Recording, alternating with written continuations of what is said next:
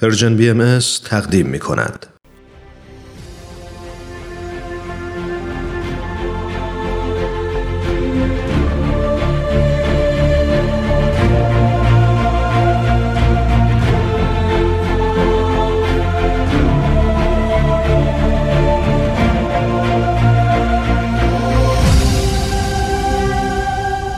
چشمه خورشید نگاهی به آثار حضرت باب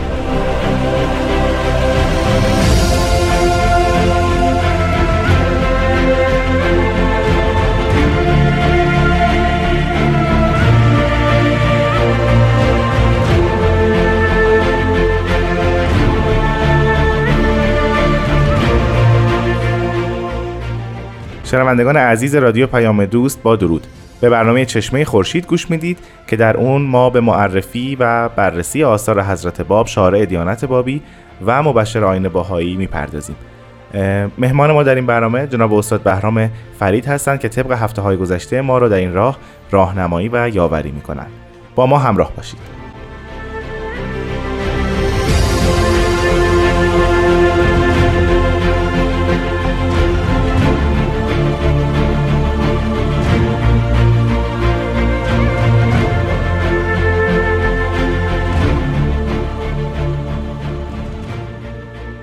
جناب فرید وقت بخیر. یک هفته دیگه اومد و ما دوباره همدیگر رو دیدیم و قرار یک جلسه بسیار پربار راجع به آثار حضرت باب با هم داشته باشیم. من هم خدمت شما رامان شکیب عزیز و تمام شنوندگان محترم وقت بخیر عرض می‌کنم.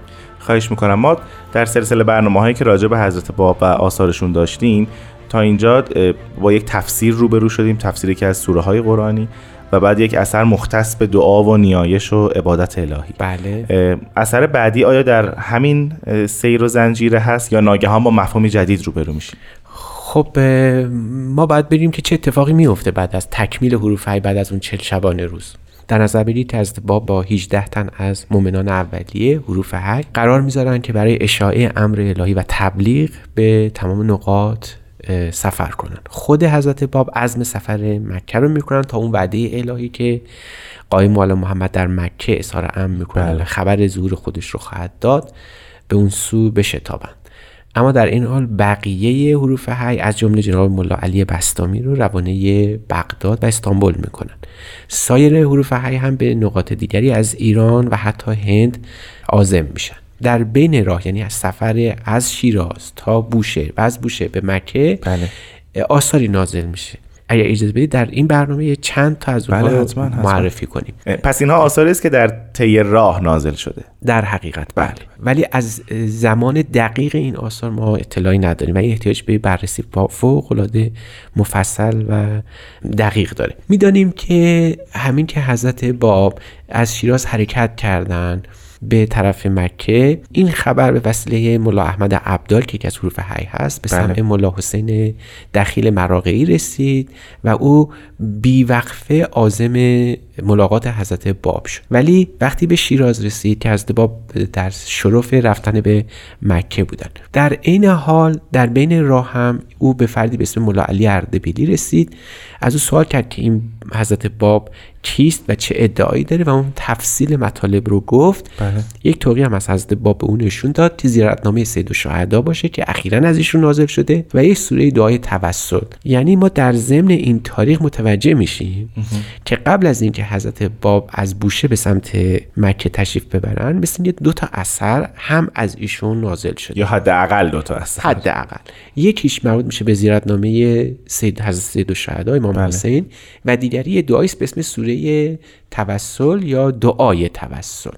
خب این دو تا اثر باز هم در شن نیایش و دعا هستند اگه اجازه بدین اول سراغ اون دعای توسل بریم. راجع به اون یکم صحبت کنیم. در برخی از تواریخ نقل شده که چون ایشون می‌خواستن از, از میان حروف هی جدا بشن و هر کدوم رو به سمتی گسیل کنن اونا محتاج زاد و توشه ای بودن که بله. وقتی در ضمن سفر دارن میرن این با خودشون چه همراه ببرن؟ خب البته قیوم الاسما و اون صحیفه مکنونه یا مخصونیه بود. اما اینجا احتیاج به توشه جدید بود.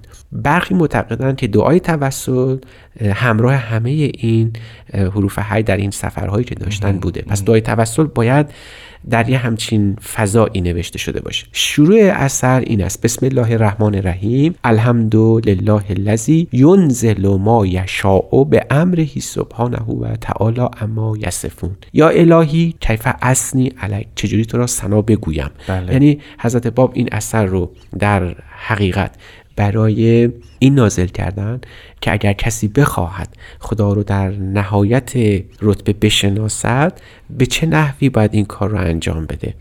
پس دعای توسل میشه گفت که مضمون اصلی و اولیش همون نزاحت خداوند تنزیه خداوند از هر گونه درک شناخت و معرفت معرفته و بعد از اون که حالا چون نمیشه شناخت شناخت مسئله ظهور. مظهر ظهور یا پیامبر الهی یا انسان کامل تعبیر صوفیانی که قبل از حضرت باب اعلان کرده بودند به عنوان مرد خدا شناسایی او لازم است. درست. و توسل به معنای چنگ زدن و متوسل شدن به یه همچین کسی است برای شناخت به خداوند. یعنی اسم اثر گویای یه الهیات جدیده. جناب فرید حجم این اثر چقدر است؟ تا اونجایی که بر طبق تخمین میشه گفت حدود دو یا سه صفحه است اثر. یک مناجات مستقله که در انتهاش شفی گرفته میشه. همون چهارده معصوم بله. که انشاءالله این دعا به وسیله شفاعت این چهارده تن به حق جل جلاله برسه و اون اجابت کنه دعای دعا و نیایشی که شخص خواننده داره. پس ضمن اینکه در حکم عبادت هست این اثر ضمنا باز همون جهانبینی که ما در هفته های گذشته هم صحبت کردیم و دارن شرح میدن اینجا هم که اگر می‌خوایم به معرفت عالم حق برسیم باید معرفت عالم امر یا پیامبرانش برسیم. بله. و در ضمن این میشه گفت که شیوه های بکار بردن ذکر الهی است. یعنی شما چجوری خدا رو می‌خواید توصیف بکنید و اون لحن مناجاتی که شاید نزدیک به هزار سال بود که گم شده بود در ادبیات اسلامی اینجا بار دیگر اون لحن مناجات داره دو مرتبه تکرار میشه احیا میشه و یادآور همون خاطرات اولیه تمام مظاهر ظهور است.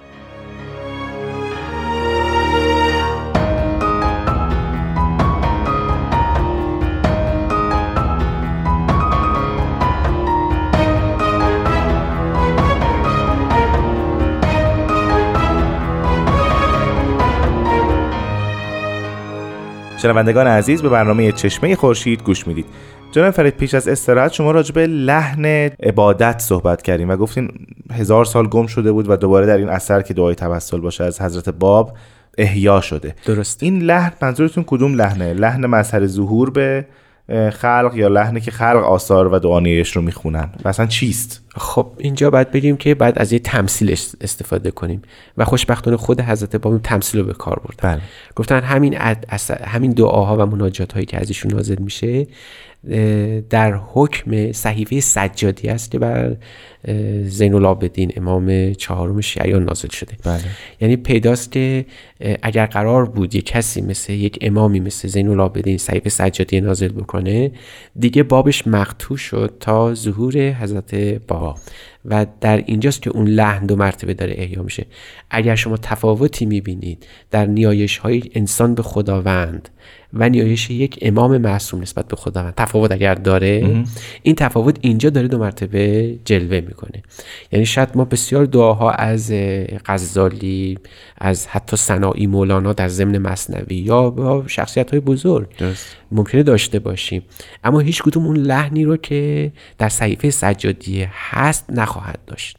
اینجا اون لحن داره دو مرتبه تکرار میشه و هر کسی که با صحیفه سجادی آشنا باشه به طور یقین متوجه میشه که کسی که این اثر رو نازل کرده حداقل در رتبه اوست یا یکی از یکی از مقامات او رو داره.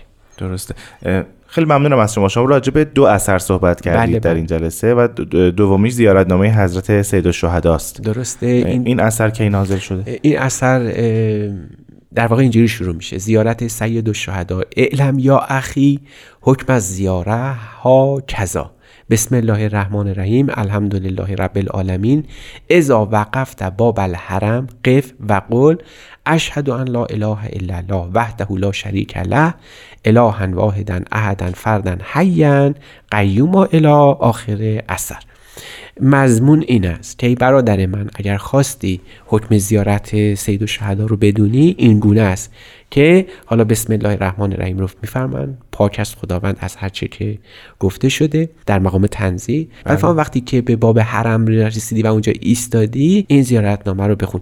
یعنی پیداست. یه کسی از همون حروف حی به بله، احتمال خیلی بله. خیلی زیاد از حضرت باب سوال کردن که اگر ما قرار باشه به زیارت سید و برسیم و چگونه چه آدابی رو باید رعایت بکنیم.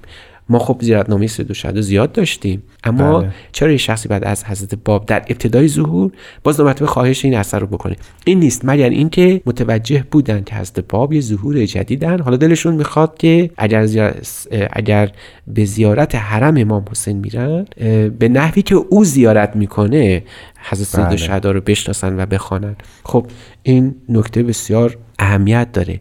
که باز می‌بینیم یه اثری از حضرت باب در همون اوایل داره نازل میشه بازم در شأن دعا و مناجات هستش. ما در بین افراد حروف هی کسی رو داشتیم که به سمت عراق معمور شده باشه بره. جز مولا بستامی؟ نه. پس می‌تونیم بگیم مخاطب این لو مخاطب این اثر یا این توقی مولالی بستامی است. این استنتاجی است که رواست بکنیم. ولی تا به دست آوردن سند قطعی و مدارک یقینی خب به عنوان احتمال میشه در نظر گرفت. بله. به محتوای اثر چی؟ آیا خطاب قرار میدن خود حضرت امام حسین رو یا باز الهیات بابی در اون جریان و سریان داره؟ بعد عرض بکنم که همینطوره. یعنی افسون برای که الهیات جدید گفته میشه مقام امام حسین هم در ضمن اون اثر پیدا میشه. خب می‌دانید که امام حسین تنها ستاره تابناک آسمان ولایته.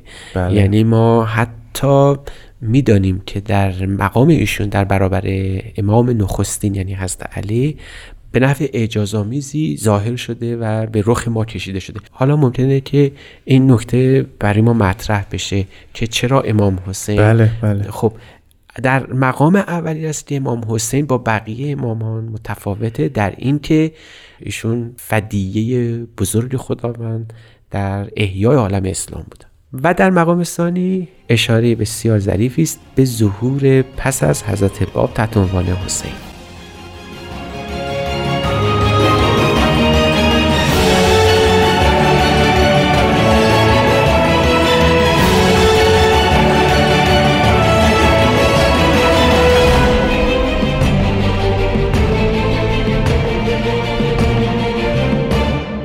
شنوندگان عزیز به برنامه چشمه خورشید گوش می‌دید. جناب فرید شما پیش از استراحت دو مطلب رو راجع به زیارتنامه حضرت سید الشهدا از آثار حضرت باب فرمودید. مطلب دومش برای من خیلی جالب بود. گفتید اشاره است به ظهور بعد از حضرت باب به نام حسین. بله. و ما در آثار باهایی هم زیارتنامه‌ای به قلم حضرت بهاءالله داریم به نام همین زیارتنامه حضرت سید الشهدا در. ظهر عاشورا تلاوت میشه. بله. ارتباط اینها با هم چیست؟ خب این همون همون رمزآلود بودن اثر حضرت باب محسوب میشه. یعنی اینکه چطور یه شخصی باید زیارتنامه سید الشهدا بنویسه به رغم این تعداد زیارتنامه‌ای که وجود داره خب البته مقام فدیه بودن و قربانی بودن حضرت سید الشهدا در جهان اسلام هست. بله. اما اما تنها این نیست بلکه قرار است که امام حسین بار دیگری رجعت بکنه و حتی در برخی از مسئولات اسلامی قائم آل محمد رو در ظهورش خواهند کشت. و بعد بعد امام حسین رجعت کنه انتقام اون خون قائم آل محمد رو بگیره. بله. پس بنابراین داریم می‌بینیم که در همون ابتدای ظهور ذهن تمام مخاطبین حروف حی و بقیه مؤمنان داریم من با این مفهوم آشنا میشه که منتظر وقایع هولناکی باید بود که بعدش امام حسین رجعت می‌کنه. خب البته امام حسین یک بار دیگر هم رجعت کرد و در ظهور حضرت بهاءالله ما معتقدیم که رجعت حسینی بر طبق اندیشه شیعی. هستیم. لذا اون مؤمنان اولیه باید متوجه این مفهوم عمیق بودن که این فقط با یک ظهور روبرو نخواهند بود بلکه سلسله ای از حوادث مهیجی در کاره و اون اه، باید خودشون آماده اون حوادث بکنن که البته اوج اون نهایت اون پس از شهادت حضرت باب یعنی قایم آل- محمد که شش سال بعد بعد اتفاق بیفته ظهور یک شمس حقیقتی است یک آفتاب تابناکی است. که تحت عنوان رجعت حسینی یا حضرت بهاءالله صورت خواهد گرفت در واقع کسی که رو به حرم امام حسین ایستاده نه به ستایش امام حسینی که 14 قرن 12 قرن حالا پیش شهید شده. بله. بلکه به رجعت دوباره او داره توجه می‌کنه و خواهان معرفت به درگاه اوست.